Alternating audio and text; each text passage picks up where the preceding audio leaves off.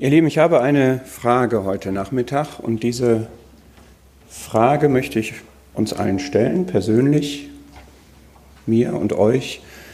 Welche Wirkung hat Gottes Wort in deinem, in meinem Herzen?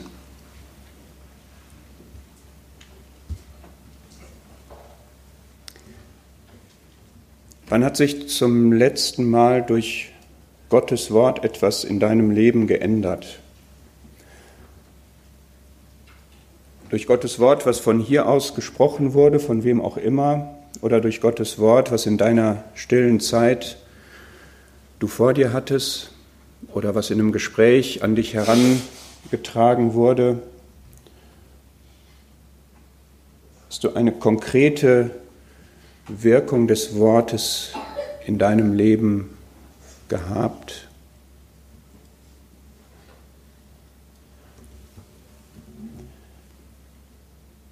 Gottes Wort ist wirksam. Hebräer 4, lasst uns diesen Vers mal lesen.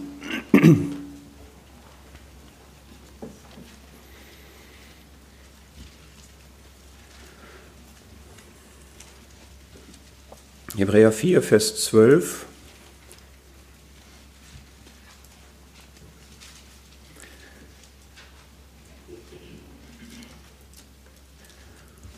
Das Wort Gottes ist lebendig und wirksam und schärfer als jedes zweischneidige Schwert und durchdringend bis zur Scheidung von Seele und Geist, sowohl der Gelenke als auch des Markes und ein Beurteiler der Gedanken und Überlegungen des Herzens, und kein Geschöpf ist vor ihm unsichtbar, sondern alles ist bloß und aufgedeckt vor den Augen dessen, mit dem wir es zu tun haben. Ich möchte nicht diesen Vers auslegen. Es geht mir jetzt zunächst einmal um den Gedanken, dass das Wort Gottes lebendig und wirksam ist. Es ist wirksam. Gottes Wort ist wirksam. Ist dir diese Wirkung in deinem Leben bewusst? Kannst du sie beschreiben? Hast du sie an etwas festgemacht? Natürlich gibt es eine Wirkung, die wir nicht wahrnehmen die uns unmerklich verändert und umgestaltet, aber ich möchte diese Frage einfach mal stellen. Das Wort Gottes, was das alleine bedeutet, es ist Gott, der geredet hat, es ist Gott, der sein Wort hat aufschreiben lassen. Was ist das eigentlich für eine gewaltige Tatsache? Ja, denkt an diesen über alles erhabenen Gott, an diesen alleinseligen Gott, der sich selbst genügt und der entschieden hat, einfach weil er es wollte, dass er sich offenbart. Und der entschieden hat, einfach weil er es wollte, dass es ein Wort Gottes gibt, was wir haben, was wir lesen können, wo wir nachlesen können, was Gott sagt.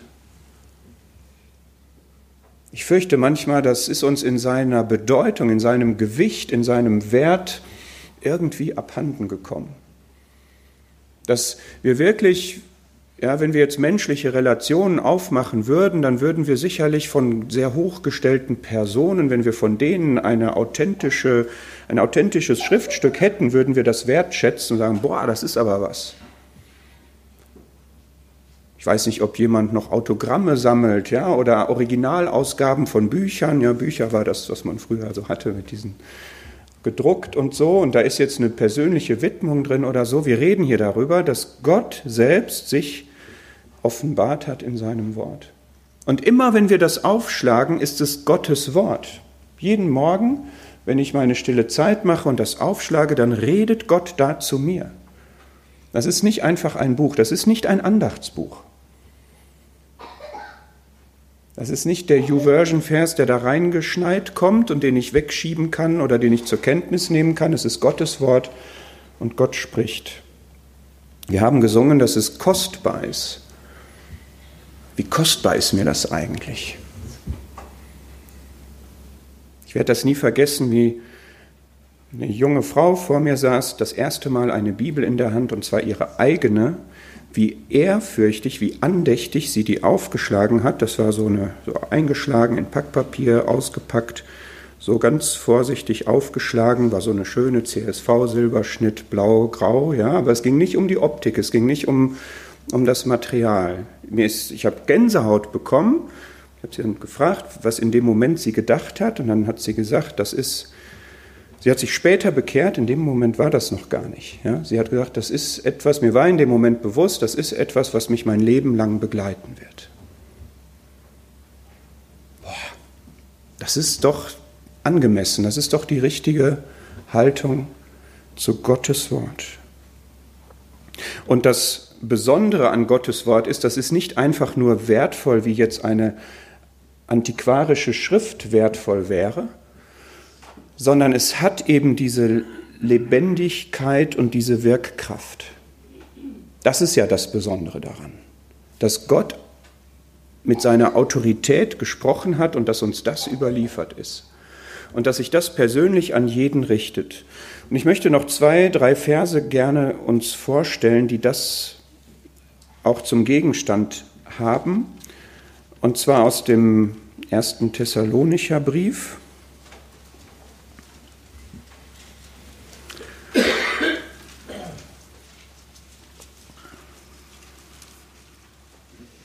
Erste Thessalonicher 2. Ich möchte gerne jetzt ein paar Verse vorstellen, wo es um diesen, diese Wirksamkeit des Wortes geht und dann der Frage nachgehen, was, was machen wir jetzt daraus? Wie nehmen wir diese Wirkung auf? Ja, 1. Thessalonicher 2, Vers 13. Und darum danken auch wir Gott unablässig dafür, dass ihr, als ihr von uns das Wort der Kunde Gottes empfingt, es nicht als Menschenwort aufnahmt, sondern wie es wahrhaftig ist, als Gottes Wort, das auch in euch den Glaubenden wirkt.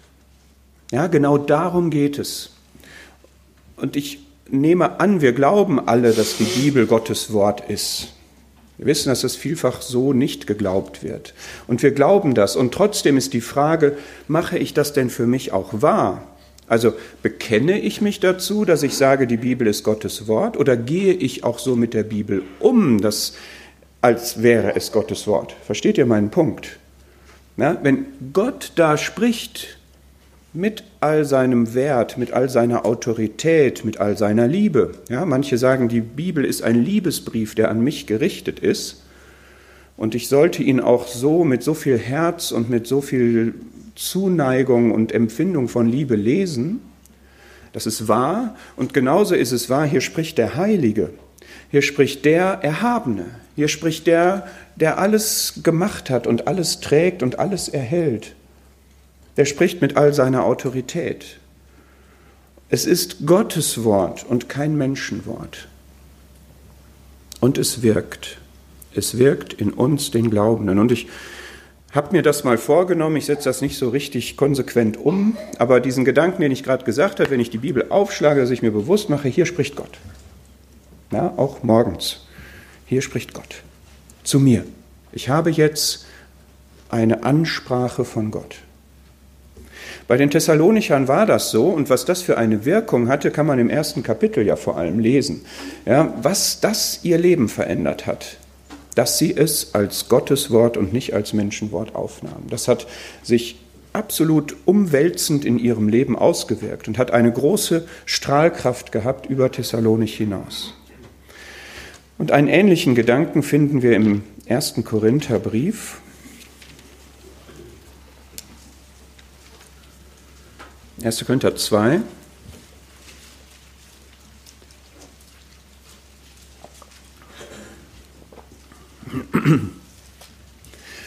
Da sagt Paulus über sich selbst, dass er bei den Korinthern war, 1. Korinther 2, Vers 3, in Schwachheit und in Furcht und in vielem Zittern und meine Rede und meine Predigt war nicht in überredenden Worten der Weisheit, sondern in Erweisung des Geistes und der Kraft, damit euer Glaube nicht auf Menschenweisheit beruhe, sondern auf Gottes Kraft. Ich glaube, es ist der gleiche Gedanke hier eingekleidet, dass Paulus nicht sich der menschlichen Weisheit bedient hat und nicht durch seine Artikulation, nicht durch seine Argumentation Wirkung erzeugen wollte, sondern dass ihm bewusst war, wenn es hier eine Wirkung, eine gottgemäße Wirkung geben soll, dann kann die nicht von mir kommen, sondern dann muss die aus dem Wort kommen, aus Gottes Kraft, aus dem Geist, der das Wort nimmt und Wirkung erzeugt. Und das ist so wichtig, dass wir auch, wenn wir reden, darauf vertrauen, dass es diese Wirkung von Gottes Wort gibt, dass da Gottes Kraft am Werk ist und dass ich natürlich erklären kann, dass ich veranschaulichen kann und so weiter. Das sind alles legitime Dinge, die Gott dem Menschen als Fähigkeiten gegeben hat, aber dass die Wirkung, das, was stabil ist, das Fundament, das, was am Ende Bestand hat, das, was hält, das ist Gottes Kraft. Das ist Gottes Wirkung. Und das finden wir in diesem Kapitel, wenn wir jetzt die Empfängerseite sehen, also uns als Adressaten des Wortes in Vers 12. Wir haben nicht den Geist der Welt empfangen, sondern den Geist, der aus Gott ist, um die Dinge zu kennen, die uns von Gott geschenkt ist, die wir auch verkündigen, nicht in Worten gelehrt durch menschliche Weisheit, sondern in Worten gelehrt durch den Geist, mitteilend geistliche Dinge durch geistliche Mittel. Und wir sehen hier, Gottes Wort hat Wirkung. Wir haben den Geist, soweit wir glauben. Und der Geist ist das, was in uns dann uns diese Wirkung aneignet. Was das, was durch Gottes Wort, durch den Geist vermittelt, bei uns ankommt, was das in eine ja, Veränderung, Erbauungswirkung, was auch immer, eine Korrektur, eine Überführung bringt. So, ich rede jetzt die ganze Zeit allgemein über Gottes Wort. Und wenn ich mich und euch frage, was, wie, wie, wie stehen wir dazu? Was, hat, was haben wir für eine Wirkung in unserem Herzen? Dann lass uns doch mal überlegen, was, was gibt es für konkrete Worte, die jetzt Wirkung bei uns haben könnten? Zum Beispiel, seid heilig, denn ich bin heilig. Bin ich das? Bist du das? Dies ist mein Gebot, dass ihr einander liebt. Tust du das? Tue ich das? Trachtet zuerst nach Gottes Reich. Tue ich das? Tust du das? Bekennt einander die Sünden. Wenn einer etwas gegen den anderen hat, so gehe er hin. Vergebt einander. Tue ich das? Tust du das?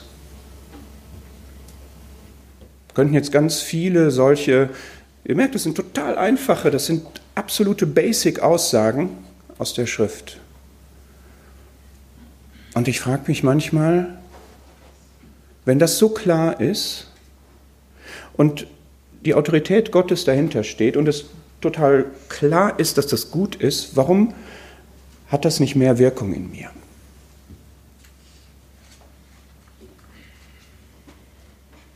Warum kann ich sowas auch ganz oft hören und sogar sagen? Und ich habe es aber nicht so verinnerlicht, dass es jetzt ganz automatisch mein Handeln regieren würde. Sondern wenn ich mein Leben beobachte, ich weiß nicht, wie es euch geht, ich mein Leben beobachte, würde ich sagen, ja, aber da ist was davon, aber es ist nicht nicht 100 Prozent. Es ist nicht so prägend.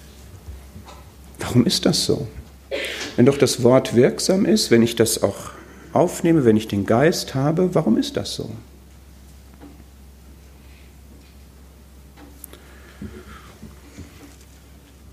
Das wirft die Frage auf, ich hoffe, jemand sonst hat diese Frage auch, ja, dass du das bei dir vielleicht feststellst, dass du sagst, es habe ich echt oft gehört oder oft gelesen oder ich weiß gar nicht, das ist für mich ein bisschen stumpf. Ja? Ich lese und da ist aber nicht wirklich ein Effekt, da ist nicht wirklich eine Wirkung. Dann lässt es mich denken an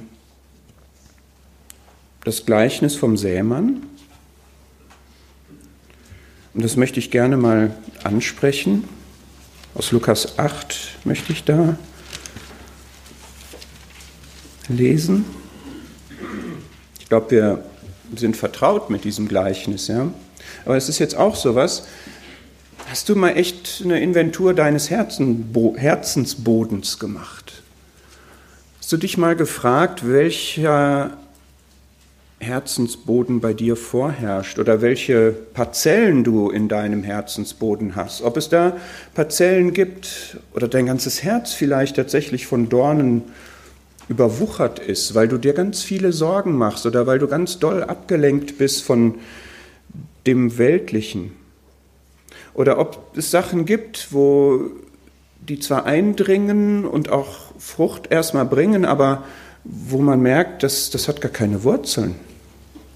Das ist nicht nachhaltig, das ist nicht beständig. Oder, und ich glaube, das ist leider in meinem Herzen passagenweise, jedenfalls parzellenweise, jedenfalls so, dass da schon viele drüber getrampelt sind und viele Wagenräder ihre Furchen in den Boden gezogen haben, sodass der da hart ist. Ist das bei dir vielleicht auch so, dass man mit bestimmten Themen einfach nicht landen kann, weil dein Herz da abgehärtet ist? Oder dass du Sachen schon x-mal gehört hast und es bei dir einfach gar keine Wirkung mehr hat? Obwohl es sie haben sollte, weil du da was ändern sollst. Und ich finde es hier in der Beschreibung von Lukas so bemerkenswert, und da möchte ich jetzt den Akzent drauf legen, Lukas 8, Vers 15, wenn wir uns fragen, wie kann denn das Wort Wirkung in uns haben, dann finde ich hier eine sehr bedeutsame Beschreibung des guten Bodens. Das in der guten Erde aber sind diese, die in einem redlichen und guten Herzen das Wort bewahren, nachdem sie es gehört haben, und Frucht bringen mit Ausharren. Und jetzt mal Hand aufs Herz. Hast du, habe ich ein gutes und redliches Herz?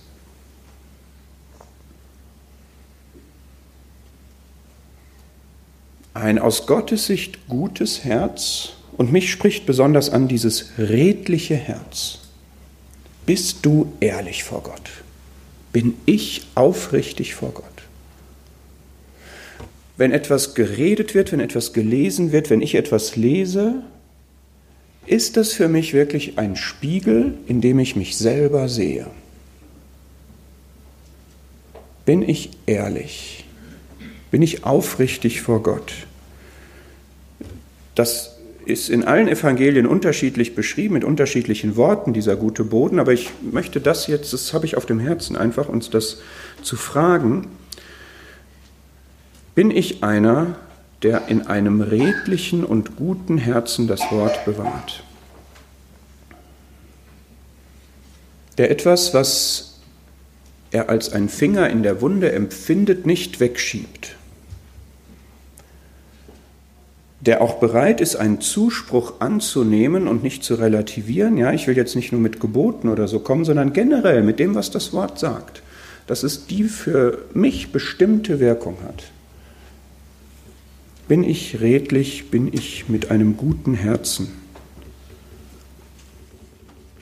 Jakobus, ich habe das gerade angesprochen, verwendet dieses Bild, Jakobus 1,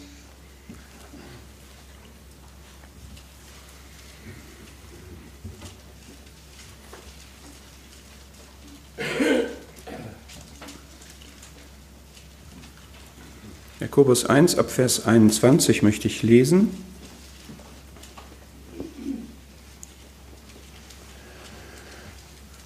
Deshalb legt ab alle Unsauberkeit und alles Überfließen von Schlechtigkeit und nehmt mit Sanftmut das eingepflanzte Wort auf, das eure Seelen zu erretten vermag. Ich möchte erstmal nur diesen Vers lesen.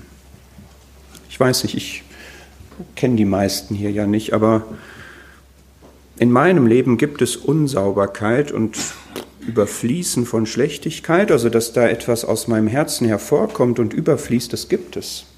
Gibt es das bei dir auch? Jetzt gerade im Moment hast du Unsauberkeit und Schlechtigkeit in deiner Gedankenwelt, in deiner Vergangenheit, in deinen letzten Minuten und Stunden vor diesem Moment. Leg das ab. Leg das ab. Und nimm auf und das ist hier so schön mit Sanftmut. Wir können das doppelt verstehen. Wir können das einmal auf die Bekehrung verstehen, wo wir sagen, da nimmt jemand jetzt erstmals überhaupt das Wort auf und es bringt in ihm die Frucht des neuen Lebens. Es ist aber immer so, dass wir gegenüber Gottes Wort die Haltung der Sanftmut haben müssen. Sanftmut so zu verstehen, dass wir nicht uns gegen etwas wehren, gegen etwas auflehnen, sondern etwas annehmen, etwas entgegennehmen. Und da gibt es sicherlich bei jedem von uns Themen und Dinge, die uns aus Gottes Wort mit Gottes Autorität gesagt werden, die in uns eine Gegenreaktion erst einmal aus der Sünde im Fleisch, die wir haben, hervorbringen. Wo dann die Sache ist, dass wir dann sanftmütig sein müssen und das annehmen müssen. Vielleicht auch Worte, die wir gar nicht verstehen, warum Gott das von uns möchte. Die wir vielleicht sogar unsinnig finden. So wie Petrus, als er sagte, auf dein Wort hin, ich habe jetzt mal eine konkrete Führung ja als Beispiel. Ja, auf dein Wort hin fahre ich raus, macht keinen Sinn. Ja, Fischerei fach, fachlich macht das keinen Sinn, jetzt rauszufahren. Aber auf dein Wort hin mache ich das. Ja, da geht es um persönliche Führung und ich meine es aber generell. Ja, Sanftmut, das Wort aufnehmen. Und dann geht es weiter, seid aber Täter des Wortes und nicht allein Hörer, die sich selbst betrügen. Denn wenn jemand ein Hörer des Wortes ist und nicht ein Täter, der gleicht einem Mann, der sein natürliches Angesicht in einem Spiegel betrachtet, denn er hat sich selbst betrachtet und ist weggegangen und er hat sogleich vergessen, wie er beschaffen war. Wer aber in das vollkommene Gesetz, das der Freiheit nahe hineinschaut und darin bleibt, indem er nicht ein vergesslicher Hörer, sondern ein Täter des Werkes ist, der wird glückselig sein in seinem Tun.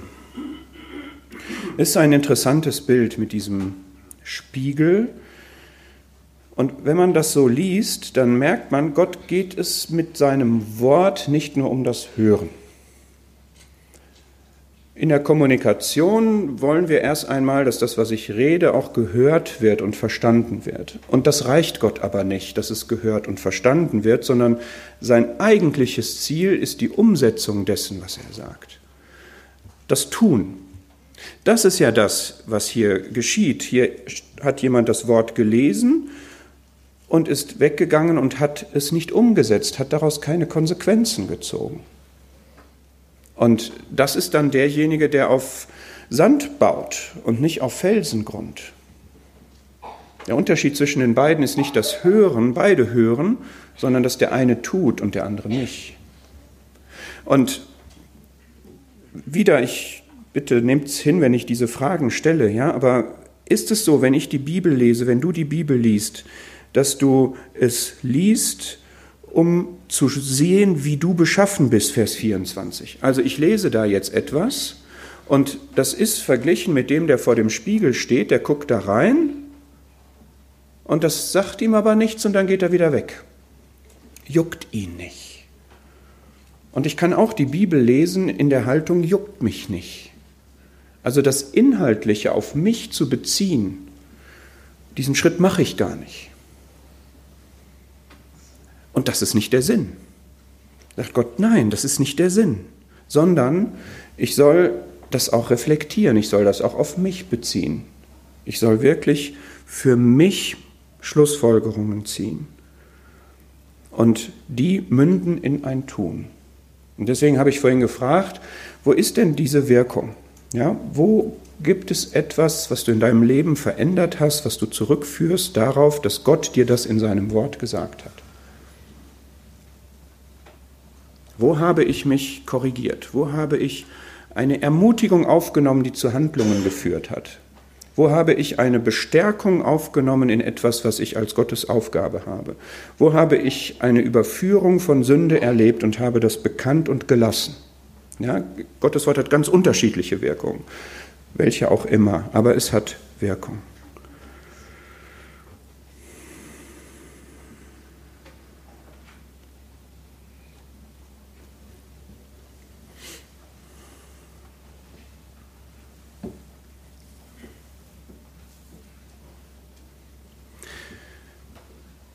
Wenn wir diese Wirkung nicht haben, wenn wir diesen harten Boden haben, was ist dann zu tun? Ich weiß nicht, ob es auf jemanden hier zutrifft, aber ich möchte das gerne noch ansprechen. Wie, wie kann man das ändern?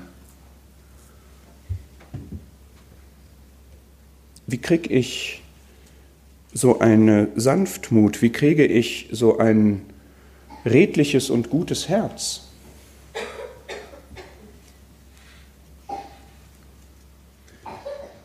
In dem Ackerbaubild gesprochen, indem ich pflüge. Wenn mein Herzensboden hart ist, dann muss ich pflügen. Das ist ein Bild, was es in der Schrift auch gibt, dass wir einen Neubruch pflügen sollen. In den Propheten. Jesaja, glaube ich, zwei, dreimal kommt das vor. Pflügt einen Neubruch. Also vielleicht ist hier jemand, der das einfach mal machen muss. Aber es ist jetzt vorbei, dass das immer so an mir abprallt und dass das nicht eindringt und dass ich davon nichts habe, dass ich davon nichts merke. Da, da muss man jetzt mal pflügen.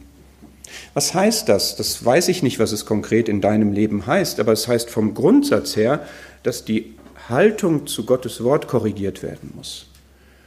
Dass man sich demütigt, dass man Buße tut über etwas, vielleicht über die grundsätzliche Einstellung, dass man sagt, das ist für mich nie wirklich Gottes Wort gewesen. Es hat für mich nie wirklich diesen Stellenwert gehabt. Und ich muss das jetzt bekennen und ich muss da einen Neuanfang machen. Ich muss hier einen Neubruch pflügen. Oder du siehst, dass es bestimmte Bereiche in deinem Herzen gibt, wo einfach die Samenkörner gleich so wieder aufpicken und dann ist schon der Vogel da und der nimmt es gleich wieder weg. Ja, er sagt so, da muss ich jetzt mit dem Pflug ran. Ich muss hier Buße tun. Und ich denke gerade an Joel, der sagt sowas.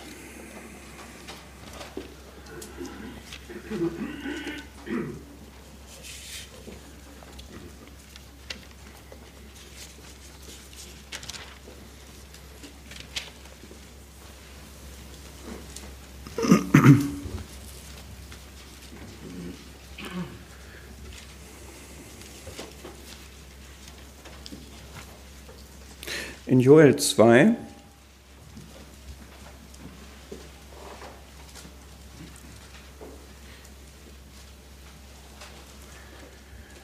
Das ist eine, eine Passage, gehört zu meinen Lieblingstexten in der Schrift wirklich, Joel 2 ab Vers 12. Das möchte ich uns jetzt einfach mal lesen. Aber auch jetzt noch, spricht der Herr, Kehrt um zu mir mit eurem ganzen Herzen und mit Fasten und mit Weinen und mit Klagen und zerreißt euer Herz und nicht eure Kleider und kehrt um zu dem Herrn eurem Gott. Denn er ist gnädig und barmherzig, langsam zum Zorn und groß an Güte und lässt sich des Übels gereuen. Das hat jetzt natürlich einen prophetischen Kontext und drückt aber doch, meine ich, eine allgemeine Wahrheit aus. Dass Gott wirklich an unser Herz appelliert. Und vielleicht ist es so, dass jahrelang da etwas ist, eine Haltung, eine Abhärtung, eine Verhärtung, eine, ein, die Ohren zuhalten, ein Taubsein oder auch eine Sünde. Und dann sagt er, aber auch jetzt noch, auch noch nach Wochen, auch noch nach Monaten, auch noch nach Jahren und auch noch nach Jahrzehnten, kehrt um zu mir. Pflüg einen Neubruch, mach einen Neuanfang mit eurem ganzen Herzen. Es geht immer um das ganze Herz. Und auch wenn nur ein Teil abgehärtet ist, ist das auch etwas, wo man ran muss. Es ist das ganze Herz, was ihm gehört. Und mit Fasten und mit Weinen und mit Klagen und zwar ernsthaft. Ja, das ist das, was er hier sagt. Zerreißt euer Herz und nicht eure Kleider. Wir können viel reden. Wir, wir können uns alles vormachen. Wir können alle sagen ja, ja und oh und so, ja, aber vor Gott können wir das nicht. Und er sieht das, ob das unser Herz oder ob das unsere Kleider sind, die jetzt hier Geräusch voll zerrissen werden. Er legt es auf unser Herz an. Und wenn das Herz hart ist und verhärtet ist, dann, dann muss es aufgerissen, aufgebrochen, umgepflügt werden. Denn, und das ist so schön, er ist gnädig. Ja, das, was ich jetzt sage, das sage ich ja nicht aus Härte oder, oder so, sondern das ist ja Gottes Werben. Er zieht ja. Er will das ja. Er will ja, dass sein Wort seine segensreiche Wirkung hat. Er will ja, dass da Frucht ist. Er will, dass man dadurch auch glücklich ist. Das ist ja die Verheißung, die wir haben. Es ist uns ja gesagt, was gut ist. Das ist ja in Gottes Wort. Er ist gnädig und barmherzig. Und ich finde hier in, in Joel so schön in Vers 25, welche Verheißung damit verbunden ist. Es ist einzigartig, soweit ich das sehen kann in der Schrift, dass er hier sagt, ich werde euch die Jahre erstatten, die die Zucht, die er gebracht hatte durch diese Heuschreckenplagen, das ist so der historische und auch der prophetische Kontext, die die verursacht haben, diese Jahre. Ja? Die Jahre des Darbens, die Jahre der Not, die Jahre der Entbehrung, die Jahre des Unglücks, die Jahre der Unzufriedenheit, die Jahre der Ödnis, die Jahre, wo man nicht satt wurde, die Jahre, wo man nicht glücklich war, diese Jahre, das sagt er, die werde ich euch erstatten, wenn ihr diesen Schritt macht. Ich, ich gebe euch ein Übermaß an Gnade. Was ist das für ein Gott? Aber mach's, ja, auch jetzt noch. Ihr werdet essen, heißt es dann in Vers 26, essen und satt werden. Ja, das haben wir ja gar nicht mehr gekannt, dass wir vor der Bibel sitzen und essen und satt werden dass uns das etwas gibt, dass mir das Nahrung gibt, dass mich das aufbaut, dass mich das stärkt, dass ich das genieße. Das ist die Verheißung. Und ihr werdet den Namen des Herrn eures Gottes preisen, der Wunderbares an euch getan hat. Und ihr werdet wissen, dass ich in Israels Mitte bin und dass ich der Herr euer Gott bin und keiner sonst. Und mein Volk soll nie mehr beschämt werden. Wie gesagt, alles Prophetie, aber wie schön spricht das zu meinem und, und eurem Herzen. Ja, dann, dann ist man eben am Ziel, dann ist Gott am Ziel. Sein Ziel ist es ja, dass er verherrlicht wird. Und dass alle sehen und alle wissen, dass er unser Gott ist. Und dass man das auch, merkt, dass ich das merke in meinem Leben, dass man das in meinem Leben merkt. Und dann wird man nicht mehr beschämt. Wofür schämen wir uns alles? Oder vielleicht auch schon nicht mehr. Aber ein Herz, was gepflügt ist, ein Herz, wo das Wort eindringt, ein Herz, wo das Wort Wurzeln schlägt, ein Herz, wo das Wort Frucht bringt. Wer auf den Herrn vertraut, wird nicht zu Schanden werden. Mein Volk soll nie mehr beschämt werden.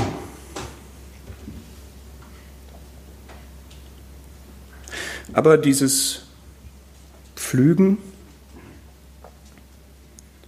das ist etwas Demütigendes. Und da denke ich gerade noch an einen, von dem die Schrift das sagt, in 2. Chroniker.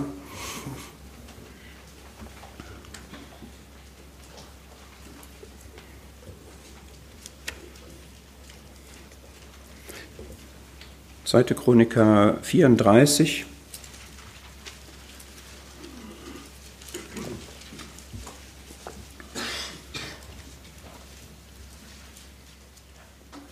2. Chroniker 34, Vers 27, das sagt der Herr prophetisch, also durch Weissagung zu Josia.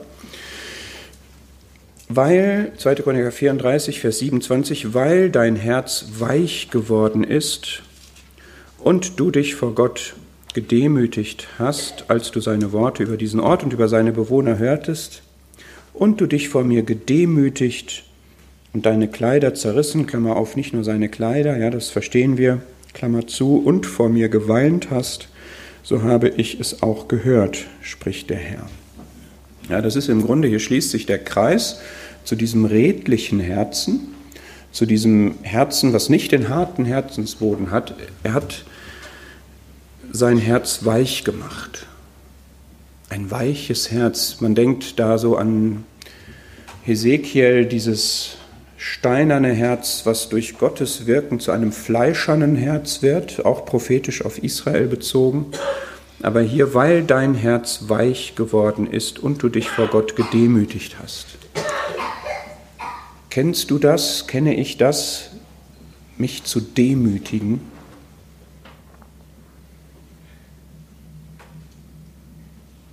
Worüber? Worüber kann, muss man sich demütigen?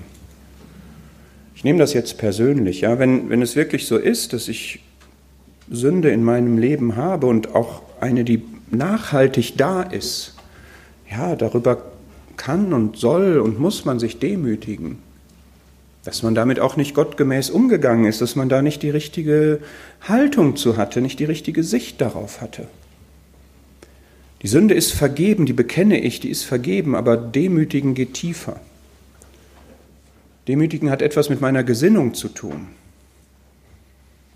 Demütigen heißt erst einmal, ich habe den, den großen Gott vor mir und vor dem bin ich ganz klein und demütig. Aber wenn wir das jetzt moralisch betrachten, dann demütige ich mich über etwas, was einfach nicht Gott entspricht und was sich verfestigt hat. Ja, und das kann unterschiedliches sein, aber es ist wichtig, es ist total wichtig, weil dem Demütigen gibt Gott Gnade. Das ist eben die Verheißung. Ja? Jakobusbrief, 1. Petrusbrief. Dem Demütigen gibt Gott Gnade. Und ich kenne von mir, vielleicht geht es dir ähnlich, eine Scheu, sich zu demütigen. Warum? Weil es demütigend ist. Ja, weil so, so bin ich nicht von Natur aus. Und ich scheue das auch nur vor Gott, geschweige denn vor Menschen, mich so schlecht darzustellen, wie ich bin. Dabei weiß Gott das doch eh. Das kann ich vor ihm ja sowieso nicht verheimlichen. Er will, dass ich endlich zur Einsicht komme und das mal ausspreche und mal an diesen Punkt komme und das bekenne. Und dann gibt es Gnade. Und das ist doch das, was ich will. Ich will doch nicht so halb verhungert darum krebsen. Ich will doch nicht immer wieder unglücklich sein. Ich will doch nicht mit einem schlechten Gewissen mich darum schleppen. Ich will doch nicht so ein normales Leben haben, versteht mich mal richtig. Ja, also ein Leben, wo nichts davon zu erleben und zu sehen ist, dass Gott der Wunderbare ist zum Beispiel. Ich möchte doch mehr. Ich möchte doch Gnade, ich möchte doch diese, diesen Reichtum und diese Herrlichkeit von Gottes Gnade haben. Dem Demütigen gibt er Gnade.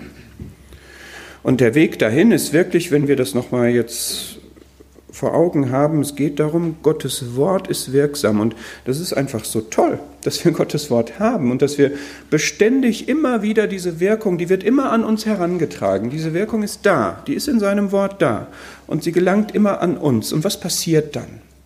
Stößt sie auf ein aufnahmebereites Herz? Das ist die Frage. Das ist meine Seite. Ja, das ist meine Seite, dass ich den Herzensboden präpariere. Und ich möchte uns einfach dazu ermutigen, da nochmal ranzugehen und zu gucken, sind da Dornen, dann reiß sie raus. Sind da Sorgen, dann reiß sie raus. Ist da Weltlichkeit, ist da eine falsche Ausrichtung, ist da etwas, was mich über die Maßen beschäftigt, dann reiß es raus. Sind da Steinbrocken, die verhindern, dass es ähm, Wurzeln schlägt, dann, dann hol sie raus. Ja, ist da ein harter Boden, dann pflüg ja, dann nimm dir diese Zeit und ich denke jetzt gerade an Saul, dem da gesagt wurde von Samuel, steh jetzt still und hör das Wort Gottes an dich. Ja, vielleicht ist das ein Wort, was ich jetzt brauche, was du brauchst, dann, dann steh jetzt auch still. Ja, dann nimm, setz dich heute Abend hin oder wann auch immer und dann steh still und sag, das hat Gott mir jetzt gerade gesagt und das setze ich jetzt um. Glaube, manchmal brauchen wir diese konkrete Konfrontation, wie Saul das brauchte. Oder ja, wenn es nochmal um das Thema Sünde geht, das soll jetzt nicht das einzige oder das große Thema sein. Wie gesagt, es gibt unterschiedliche Punkte, wo wir Hand anlegen müssen. Aber denk mal an David, als Nathan. David hat schwer gesündigt und das war ihm, eigentlich musste ihm das klar sein, ich sag's mal so. Und er hat es aber nicht selber bekannt. Er hat damit gelebt, schlecht gelebt. Und dann kommt Nathan und erzählt ihm eine Geschichte, die genau in sein Leben spricht. Und David kann das super bewerten und sagt, ja, so ist die Lösung, so muss man mit dem umgehen. Er hat es immer noch nicht umgesetzt. Und dann muss ihm gesagt werden, du bist der Mann. Ich brauche das manchmal, dass Gott diesen Schritt auch noch macht. Er sagt, eigentlich müsstest du es wissen. Und eigentlich gab es jetzt hier einen Kontakt, ein Gespräch, einen Andachtstext oder was auch immer, der dir das vorgestellt hat. Jetzt muss ich noch einen Schritt weitergehen und muss dir sagen, du bist der Mann. Und das sind Momente, wo ich dann denke, okay, ja, der Herzensboden, der ist schon hart. Dass Gott diesen Aufwand noch zusätzlich treiben muss, damit etwas Klares auch mir klar wird. Aber so ist er eben. Er ist eben gütig und barmherzig. Und er macht das dann eben auch so. Und wir können echt nur dankbar sein, dass wir Gott so haben, sein Wort so haben und dass es hinterlegt ist oder dass es stammt von diesem liebenden, gnädigen Gott, der unser Bestes will, zu seiner Verherrlichung.